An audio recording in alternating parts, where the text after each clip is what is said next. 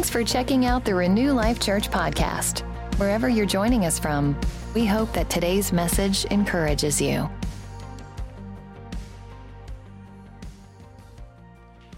Man, great to be in church. Uh, one of the things that happens when I'm away from church uh, on a, for, for more than two weeks at a time, it doesn't happen very often. It's only happened a handful of times in the last five years. But uh, when I am, it's funny. The Lord doesn't draw me back to the church, He draws me back to the people. Uh, that's what it's about. The church isn't a building or an institution. The church is a, is a body. It's a, it's a bride that, that Jesus came to save. And so it's always good to be back with uh, the people of Renew Life Church, not just Renew Life Church. So it's good, good to be back. Um, if you got your Bibles, you can turn to Luke chapter 5. Uh, we'll end up getting there at some point. Uh, I want to. I'm going to start a series. I don't know how long it'll last. I'm going to be in the platform. I think for like the next four weeks. I'm here, uh, so I'll be in here for a while. But I'm to. I don't know if the series will last all four weeks, but I'm going to start a series today with a working title uh, of the high calling of discipleship. The high calling uh, of discipleship. I've always had kind of a propensity to look at what are the main things in Scripture. It's like, what's the main thing? You know, there's a lot in there, but what's the what's the main thing? I, I think there's so much to be said for getting things right in the foundation of a thing, and uh, I, I love talking about the great commandment or the great commission, which is what we're going to talk about uh, today. Matthew 6:33 says, "Seek ye first the kingdom of God." It's those foundational things that I just am drawn to. In fact, if you were to go in my office right now, on my dry erase board in my office where I sometimes take notes to things just to meditate on, it just says on the top of it, the big stuff. What's the big stuff? And all these different things that the Lord's talking to me about as far as the main things go. And, and that's what I want to do today. You know, there's two greats in the Bible. There's the Great Commandment and there's the Great Commission. How many of you guys have heard of the Great Commandment and the, the Great Commission? The Great Commandment says, Love the Lord your God with all your heart, soul, mind, and strength, and love your neighbor as you love yourself. You find the Great Commandment mentioned in three of the four Gospels uh, in the New Testament, and uh, it, it's, it's clear that that's something that's very, very important to God. But also, there's the Great Commission, the Great Commission. It's two people on a mission, you and God. God working with you, you working with God. It's a co uh, co-mission, and we we. It's funny because when the Lord began to talk to me about this in my head, I I, I said in my head the the Great Commission to go into all the world and preach the gospel to every creature. Raise your hand if you would agree. That's the Great Commission. Go into all the world and preach the gospel uh, to every creature uh, I asked Leanne, I said the, same question. I said, hey, what is the Great Commission? She's like, you know, come on. I was like, no, t- what, what do you know it to be? She said the same thing, go into all the world and preach the gospel to every creature. And if you read that, and that's actually Mark's translation, you find the Great Commission mentioned in actually all four of the Gospels Matthew, Mark, Luke, and John. Uh, all four quote the Great Commission. In fact, it's interesting that of those four, only two of them heard it firsthand. John was there when Jesus said it, and Matthew was there when Jesus said it. Mark, however, was a disciple of, of Peter, so he had to get this at least secondhand because he wasn't there when he, uh, when he when Jesus said it. So more than likely, this is something Peter told uh, Mark at some point. And then Luke was a disciple of Paul, and Paul wasn't even a disciple. So we ha- there were several layers there between uh, Luke's version of the Great Commission, if you will, uh, but, but Matthew and John heard it firsthand. Matthew and John heard it, heard it firsthand. And I want to read their, the, the versions. We'll start with Mark chapter 6, uh, 16, excuse me. Uh, Mark's version, the one we just talked about. Because here's the, here's the point I want to make it is accurate. Go into all the world and preach the gospel to every creature. That is accurate. However, it is incomplete. There's a reason that it's listed. It's, it's talked about four different times in Scripture because there's a depth to the Great Commission that I want to focus on today. Uh, Mark 16, 15, we just quoted it, and he said to them, Go into all the world and proclaim the gospel, preach the gospel to the whole creation, to every creature. So there's Mark's version of the Great Commission. Uh, in John chapter 20, verse 21, it says this. Now, again, this is John. He was there. He's, this is firsthand knowledge. It says, Jesus said to them again, Peace be with you. As the Father has sent me, even so I am sending you. I think it's interesting, and this is to, to make sure you don't misunderstand me. As we read through these, Uh, I, am going to make some statements today that could get you confused as to I'm, I'm saying one version of somebody's Great Commission is better than someone else's. Uh, I find it fascinating. I can preach a message and talk to 10 different people, and all 10 different people get something out of the message. It's amazing how the Word of God has the ability to do that to speak directly to one thing. And I think there's depth here. And I want us to get a little something from all of these. Obviously, Mark, go into all the world, preach the gospel to every creature. That one we know of. But I love John's version here. So John hears Jesus preach the same thing. And he gets a little bit different slant on. He says, Just as the Father has sent me, Jesus speaking, I send you. Now, what's interesting is the most basic definition of the word apostle is sent one. So I find it interesting that John focuses in on that apostolic assignment. Jesus was the first apostle sent by God, but he says, just as I have been sent, so too have you been sent. It speaks to the apostolic mission on believers, the heaven to earth commissioning, if you will, bringing heaven to earth uh, to, from believers. He said, So just as the Father sent me, so I'm sending you. Luke said it this way in verse 24 or chapter 24 verse 46 and he said to them thus it is written that the Christ should suffer and on the third day rise from the dead and that repentance for the forgiveness of sins should be proclaimed in his name to all nations beginning from Jerusalem. So what you've got here when you listen to Mark and John and Luke it's all in the same vein, if you will. There's a going or ascending, if you will. There's a preaching the gospel, uh, the repentance of sins. It's to everyone. It's not just to the Jews. It's to everyone, to all creation. So in, in this, in these first three, or in these, these three versions of this Great Commission, there's a similarity between the, tree, the three. Wouldn't you agree? What's interesting, though, is that Matthew, who was there, who's also the first book in the New Testament. I just think that's interesting. It's the, it's the first time the Great Commission is, is read. It's the first, or, or, or written. It's the first time the Great Commission is talked about. And, and I just think it, it, it bears saying this was the first version, yet it's the one that's the least quoted. I find that interesting. So, what did Matthew say? Why was, what was so different? Now, again, I'm not saying that the other three versions are lesser than. What I'm saying is we have to see all of it to put the whole picture together. We don't just want part of the story.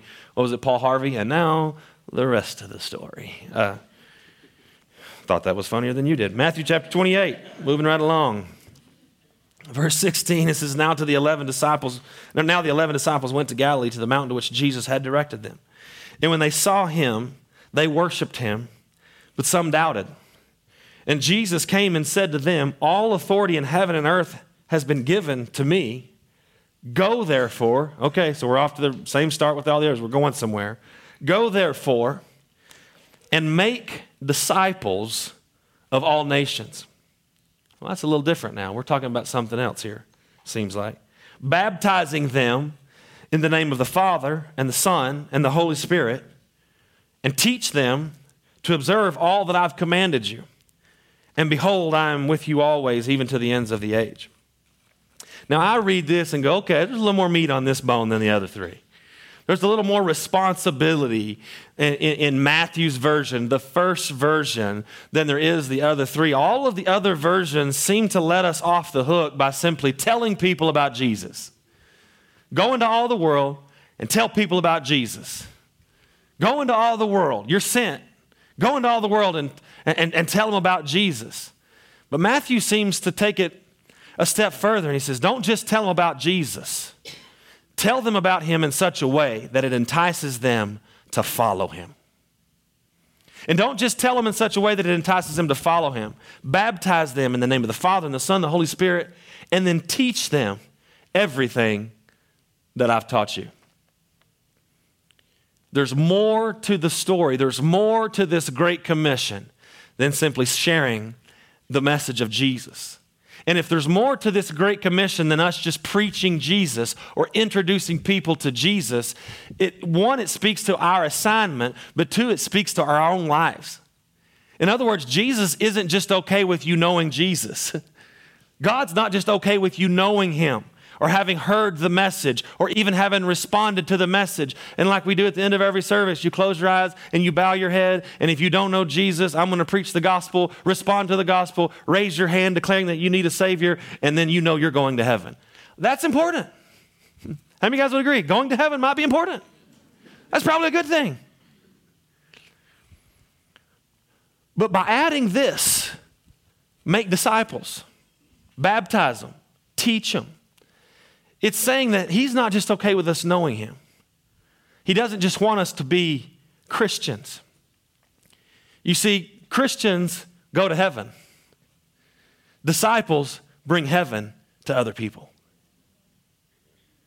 So there's something in this, this co-mission, this, this mission we have working alongside God where it's not good enough to stop with telling them what Jesus did for them.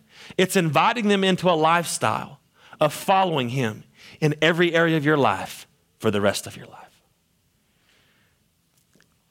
I think it's important that if, if, if this is our assignment, not just to do, it first must be our assignment on how to live. We can't be okay anymore just saying, hey, I've prayed the prayer, I'm a Christian, I'm going to heaven. In fact, it is my 100% belief that most frustration in the life of Christians is found right in this area where they're a Christian, but they may or may not be a disciple. And we have to ask ourselves the question which one are we? Are we Christians or are we disciples? Do we believe in God or do we follow him? Those two things are completely different.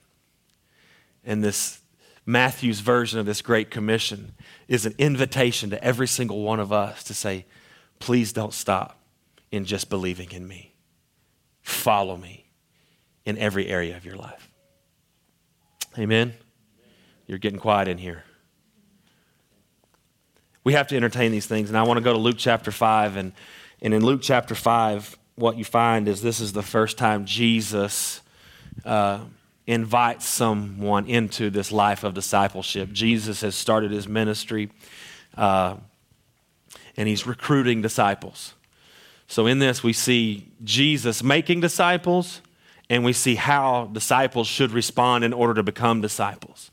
And so, as we read through this, I think it's imperative that we, we, we look at two things. One, what did Jesus do? If we're called to make disciples, and this is how Jesus made a disciple, then how do we follow Jesus' pattern for making disciples?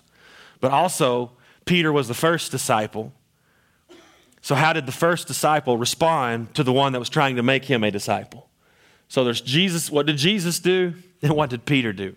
And today we're going to focus on what, what did Jesus do? What did Jesus do? How did he make a disciple? Luke chapter 5, starting in verse 1, says this One day, as Jesus was preaching on the shore of the Sea of Galilee, great crowds pressed in on him to listen to the word of God. And he noticed two empty boats at the water's edge, for the fishermen had left them and were washing their nets. Stepping into one of the boats, Jesus asked Simon, its owner, to push it out into the water. So he sat in the boat and taught the crowds from there. And when he had finished speaking, he said to Simon, Now go out where it's deeper and let down your nets to catch some fish. Master, Simon replied. We worked hard all last night and didn't catch a thing. But if you say so, I'll let down the nets again. At this time, their nets were so full of fish they began to tear, and a shout for help brought their partners in the other boat. And soon both boats were filled with fish and on the verge of sinking. When Simon Peter realized what had happened, he fell to his knees before Jesus and said, Oh Lord, please leave me. I'm too much of a sinner to be around you. For he was awestruck by the number of fish that they had caught as were the others with him. And his partners, James and John and the sons of Zebedee, were also amazed. Jesus replied to Simon, Don't be afraid. From now on, you'll be fishing for people. And as soon as they landed, they left everything and followed Jesus. Simon is used uh, multiple times in this. Only once does it say Simon Peter, but this is, this is the, the, the disciple, the apostle Peter that we're talking about here. He was the first, basically, apostle or disciple, if you will, uh, recruited by Jesus. And I, and I want to look at some things that Jesus did here, and I think it'll speak to us uh, today. One of the first things I see is that uh, Jesus moved towards people before he required people to move towards him. Jesus went to people before he asked people to come to him. Jesus didn't just set up camp and say, Hey, you're all invited. The Great Commission doesn't say, invite the world to come join you at your fantastic church service. No, it says go into the world. Jesus went. You don't see very many scriptures where Jesus was chilling. You don't see stories of Jesus setting up a camp meeting and everybody coming to the camp meeting. No, what you see is Jesus constantly moving, even at times trying to get away from the big meetings. At times when people said, Jesus, you, oh, you got a message, bro. We could build a church around this. You need to stay right here. If you'll stay right here, I got a parsonage for you. Woo. I got a sweet donkey for you to ride. They were constantly trying to get Jesus to stay. And Jesus says, No, the gospel isn't the great, the great invitation to come attend a meeting. The gospel begins with the meeting going to the people. Jesus went to them. and notice this says, and Jesus, this is before Peter's a disciple. He hasn't even signed up for this yet. He hasn't said yes to this yet. And Jesus just walking along the, the shore there and he sees two empty boats and he just gets in one of them and tells Peter, the owner of the boat, hey, you mind pushing me out a little bit? You know it's baller when you just go get in somebody else's car. That's baller status. Just get in and say, hey, can you take me to work? Yes, sir. he just goes and he, he gets in Peter's boat. But what I love about this is he wasn't waiting for Peter to come into his world, he went into Peter's world. And I think that's one of the areas that, as the, as the church, the American church, I'll say, is we've been too busy inviting people to church as if the answer was inviting them to church and them attending church. We haven't been nearly as busy bringing church to people. We want the, notice this, we want them to go first. You need to come church. You need to start. You need, you need to come church. And, and, can I please hear my heart? I'm a pastor of a church, so I'm not against you inviting people to church.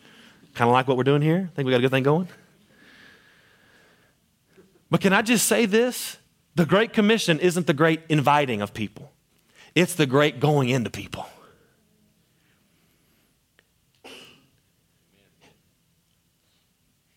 Instead of inviting people to church, and thinking that's the first step and, and saying, okay, I know you don't even believe in God yet, but I'm going to ask you to take a step of faith. Why don't you take a step of faith and introduce them to, it, them to Him while you're still at your workplace? Why don't you go get in their boat? Why don't you go sit down in your cubicle? Is that why you sit in my cubicle? Because my pastor told me to get in your boat. well, I want you to get out of my boat. You're freaking me out? What if instead of asking people to come to our church, we took church to the, we took our church, we took our Jesus, we took what we had and we took it into the workplace or into our families or into the oil field or into politics or into education? The great harvest of souls is not going to be is not going to come because everyone's going to fill the church. I believe that the great harvest of souls is because what's happening in the church is going to finally go to the people. I heard a, a phenomenal message the other day. It's, I, I, me, and Leanne have had it on repeat for I don't even know how long now. Uh, it's a, a, pastor by the name of Nate Edwardson. He's the senior pastor of a church in Redding, California, that, not named Bethel. It's the Stirring Church. Uh, and it's crazy because uh, I, he was guest speaker at a friend's church. And uh, I, I, listened to the podcast and it absolutely rocked me to the core. And uh, it was interesting because I texted that buddy of mine. I was like, oh my gosh, who is this Nate Edwardson guy? And he's like, oh, he's a friend of mine. He's from Redding. You're going to love him. Uh, we actually get to spend some time with him uh, in a couple of weeks in San Francisco at a gathering of some pastors in San Francisco. And so I'll be there with him. But I'd never met the guy. And I just texted Banning. I said, oh my gosh, this guy's message is blowing my mind right now. I, I, told him, I said, I think he already knows what I'm trying to learn. and you guys, it's, it's just pause. It may not say much about your pastor. Like, do you not know what you're doing up there? Well, no, not usually. But I'm listening to people that do. And, and I, in, in, this message, one of the things, one of the comments that he made, one of the one-liners that just shook me, he said, "We don't need to be, we don't need to be praying for God uh, another revival in the church.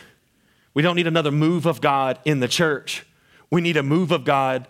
We, we need a move of God's people from the church." What's the point? We don't need to be having more anointed gatherings and more spirit filled gatherings and more amazing gatherings full of the presence of God. We need all of those things that are getting in the people in the church to start going out to people outside the church.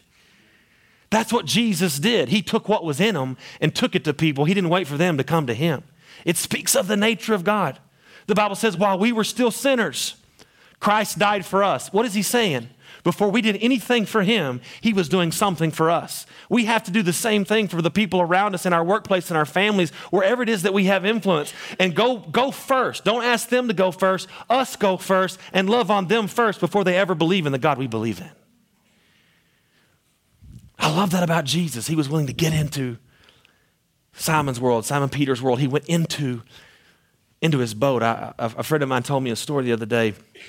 I, I, do, I do a little bit of fishing, and I have a guy that I typically fish with, and uh, he's friends with a, a guy who's a professional bass fisherman he, of the highest, uh, the highest league, if you will, uh, of bass fishermen. And so I've met the guy, fished with him, and, and now have become friends with this guy. I've actually started kind of mentoring him uh, from afar, this professional bass fisherman. And here, but here's how it started. It started with this friend of mine who was he asked them to the, this professional fisherman asked my friend to go with him to pre-fish for this tournament down near Houston. So he went with him and said this, you know, hours of road time together, and they didn't really know each other all that well. So it was kind of an interesting thing. And so uh, this friend of mine, he said, "Hey, so like, what do you usually like listen to while you're driving down the road?" And he said, "Well, I, I don't know. It's kind of an odd question. Why don't you mind your own business?" No, I don't know if he said that or not. Uh, but he, he just kind of looked at him like, I, I, don't know, like country music or whatever. And he said, this buddy of mine, this buddy of mine told me, he said, well, sometimes I like listening to like worship music and, uh, and, uh, and, even sometimes my preachers, uh, PB, they call me PB, he knew me as PB. PB's got a podcast and you can listen to PB's messages. So I turned on some worship music and they listened to the worship music for a little bit.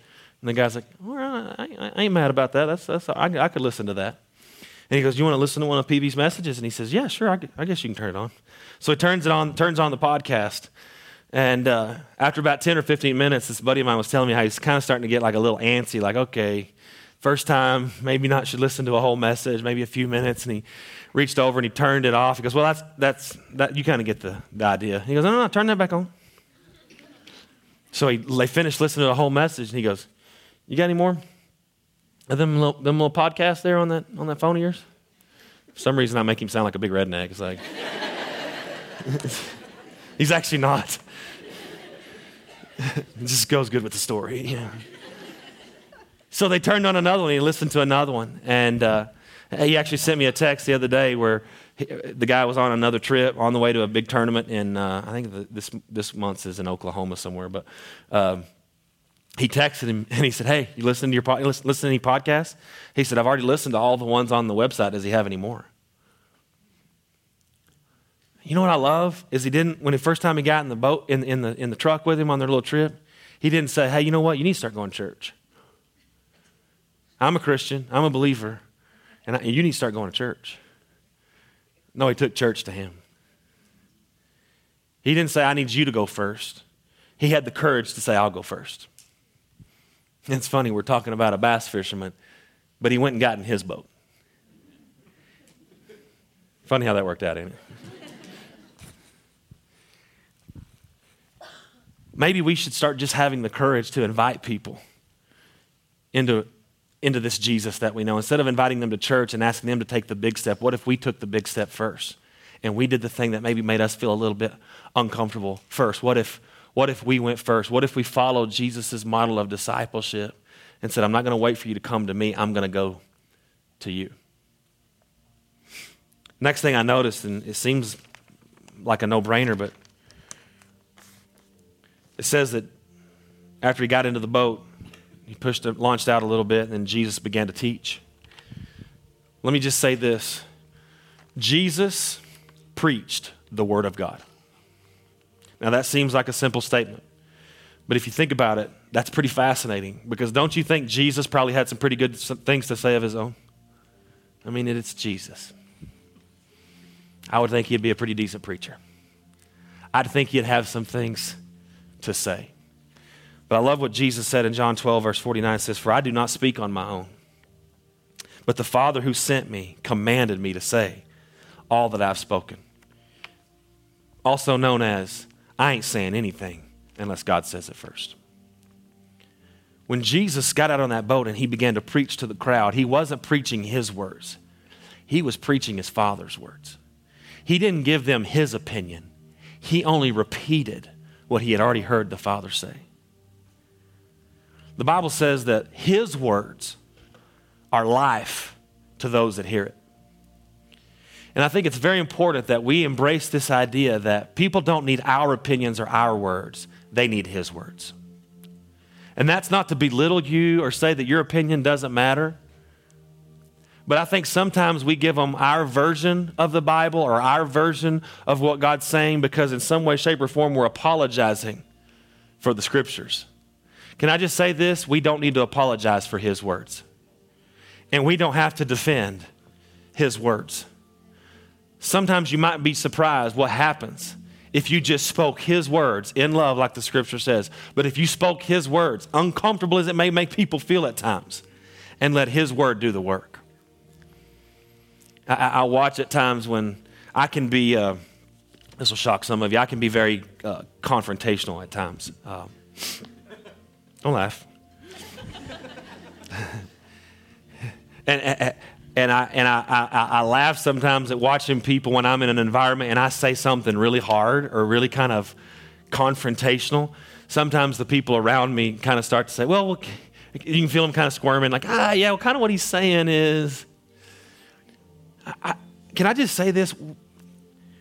We don't need to re say what Jesus has already said. We just need to repeat what Jesus has already said. Jesus himself said, I'm not going to give you what I think, I'm going to give you what he said. Because if I give you what he said, it might just work. And I want you to see the response. So Jesus gets in this boat. He pushes the boat out and he preaches a message. And Peter, for the first time, gets to hear the Son of God speak of his Father and speak the words that he was sent to speak. He hears the purest form of the gospel, the heart of the Father spoken through the filter of grace himself. Peter hears the gospel for the first time. And notice what the only appropriate response was from Peter. The first word out of his mouth after he had heard the real gospel was master.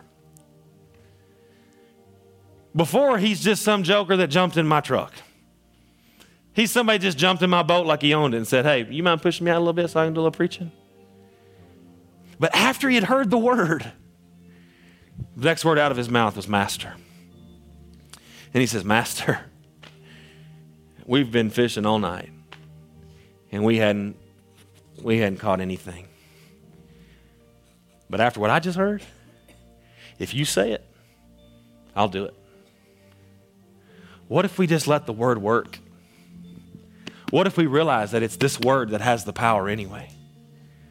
What if we realize when we take his words and put them in our mouth, we might actually get people responding the same way Peter did? Master, I'll do whatever that guy right there tells me to do. Jesus was un- unapologetic. Third thing here, and, and we'll close with this. I love that Jesus wasn't afraid of asking people to do something that might make them feel uncomfortable. And it kind of goes back to what we're saying. Can I just say, sometimes when you, I think about this when I do marriage counseling. It's, it's, it's, this is kind of a fun part because in marriage, if I do, you know, when I, I occasionally do weddings for family in, in unique situations, but typically I don't do, I, I, don't do weddings. But when I do a wedding, no matter what, you have to go through marriage counseling. And uh, it's, it's interesting because I've even dealt with this myself because I'll counsel people that I know are living together or I know are sleeping together. You're like, well, how do you know you're sleeping together? You know. You know. and it's it, and it's funny because there was times where I was like, well, I don't want to make them feel too uncomfortable. I don't want to talk. So in the, when the when the marriage counseling portion or the in, in this marriage counseling when the portion of uh, sex before marriage comes shows up, I, I always love watching their face. And I, I, there was one particular couple that I remember. This is years ago now, but I knew this couple was was sleeping together. And uh, I said, okay, today we're going to talk about uh, sex. And oh my God, the look on their faces was so fun. And I just, I just remember saying, and I, and I had had to kind of work through this, and I, because I thought to myself, and I kind of had this banter in my head, like, okay, Lord, let's just leave that alone. They're already sleeping together. They've already slept together. I know it. You know it. What, what is the point of me addressing something that they're already doing and that they've already done? And he, and he spoke to me. He says, Why are you apologizing for my word? And I was like, Point taken. and so I remember sitting there and I said, Let me just, let me just say a little something. Ain't none of us in here going to pretend that y'all ain't already sleeping together. And they just froze. and I said, But I'm just going to say this I believe in the God that restores. And I believe that you not sleeping with someone before you're married, it's not about you being evil. It's about you not having enough faith that what he says is the best way to do it actually is. You have more faith in your feelings of wanting to sleep with someone than you do faith in what the Bible says you should be doing with someone. Any amens? Some parents better be saying amen loud in front of your teenagers right now. It's still in there. and I said, let me just say this. We ain't going to act like y'all ain't sleeping together. But I believe in the God that restores. And I believe that you can make a decision today, from the time we end this meeting to the time we do your wedding. No more shenanigans. and I said, I'm asking you to do this in honor of Him who brought you together. And if you want this to be a marriage, first of all, He invented marriage, He knows a little bit about it. If you want this union to be His union, then you start today submitting to His way of doing things. Yes, sir. Yes, sir. Yeah, yes, sir. We're able to do that. Jesus goes to Peter. He says, Hey, thanks for letting me use your boat. Now I need you to launch out in the deep. We're going to go fishing. He asked Peter to do something crazy. He asked Peter to, in front of all of his buddies, who all knew this ain't the time to fish. Not to mention, there ain't no fish here right now anyway.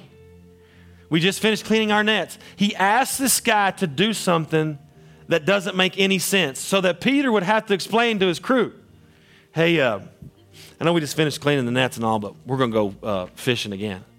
What? What? Why are, we, why are we going again? We just went. And you don't fish the day. We just win. We didn't catch anything. Yeah. Apparently, we were fishing on the wrong side of the boat.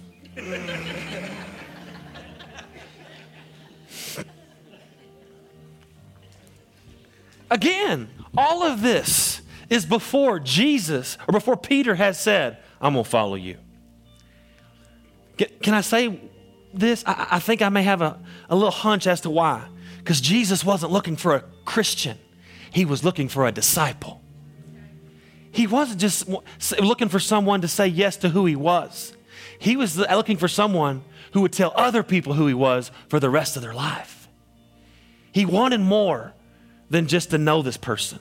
He wanted that person to know him and go on a co mission with him as a disciple. Jesus is not afraid to ask people to do things that are uncomfortable. We have a, there's a life group here at our church. The leader of this life group is Dean Smith. Dean, you're here, aren't you? There he is. Stand up, Dean. Tell, show everybody your beautiful bald head, Dean.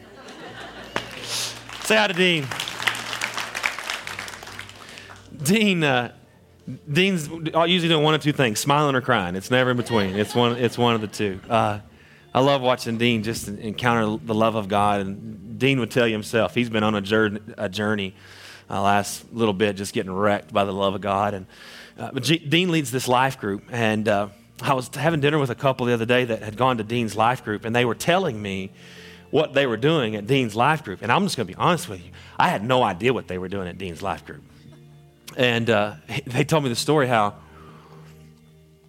after the first few meetings together, or first few meetings, Dean finally said, okay, now what we're going to do is we're going to come to the house, we're going to pray, we're going to ask the Lord to give us prophetic words about people, and then we're going to get in groups of threes, we're going to go out in the city, and we're going to find those people and go pray for them.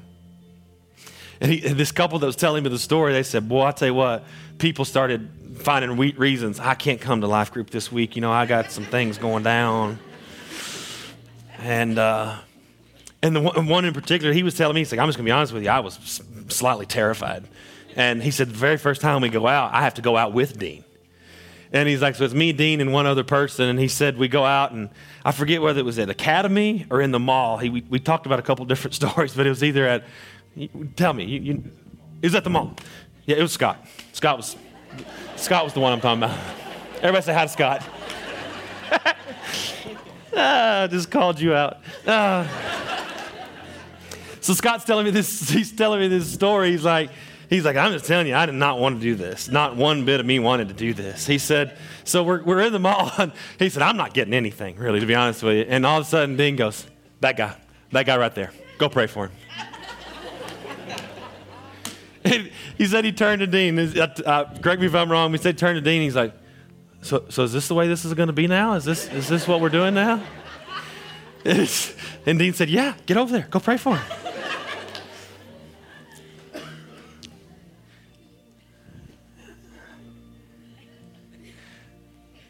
I just love that about Dean. Dean is not afraid of making somebody feel uncomfortable. Why? And I've had, I know, I've had conversations with Dean. Dean's doing unbelievable things for our church. Dean's not looking for just Christians. Dean wants disciples. He wants disciples. He wants to make disciples. Dean knows Jesus. Jesus has encountered Dean in such a crazy, radical way that just being a Christian will not work anymore. And he's crying right now. I had another guy tell me this. It just, it's, the Lord's just breathing on a word in this house. He, the Lord told, said this, or this guy told me this, said it felt like the Lord was sharing. He said, I want, I want the people that are willing to cut a hole in the roof and lower a friend down to get healed. Let them start coming to our church. You know, I, I, the Lord told me years ago when we started this church to back up the starting line. And I believe when you preach Jesus and the grace of God and the message of the finished work of the cross, you make everyone fit. You make everyone belong. And that's the kind of church I want to be, but not at the expense of just being Christians. We're not here to be a church full of Christians. Jesus didn't die on a cross for Christians, He died on a cross to make disciples. He's asking you, as a disciple, to go on a co mission with Him. He might ask you to do some things that don't make sense. He might ask you to do some things that make you feel uncomfortable. Would you say yes anyway? Would you say yes anyway? And it's easy to sit here in an environment like this. Oh, yeah. Answer's yes. So you go to Dean's life group. Dean makes you go pray for somebody you don't want to go pray for. I'm asking you to join us on a journey. We as a church no longer need to be a church full of Christians. Let's be a church full of disciples on a mission to bring heaven to the people around us. Amen. We hope you've enjoyed our podcast today. You can find out more about our ministry at renewlifechurch.com or on Facebook, Instagram, or Twitter. Also, our app is available for download so that you can stay up to date. Again, we are so glad you joined us. If you're in the Midland Odessa area, we invite you to come be our guest at one of our services. Have a great day, and we hope to see you soon.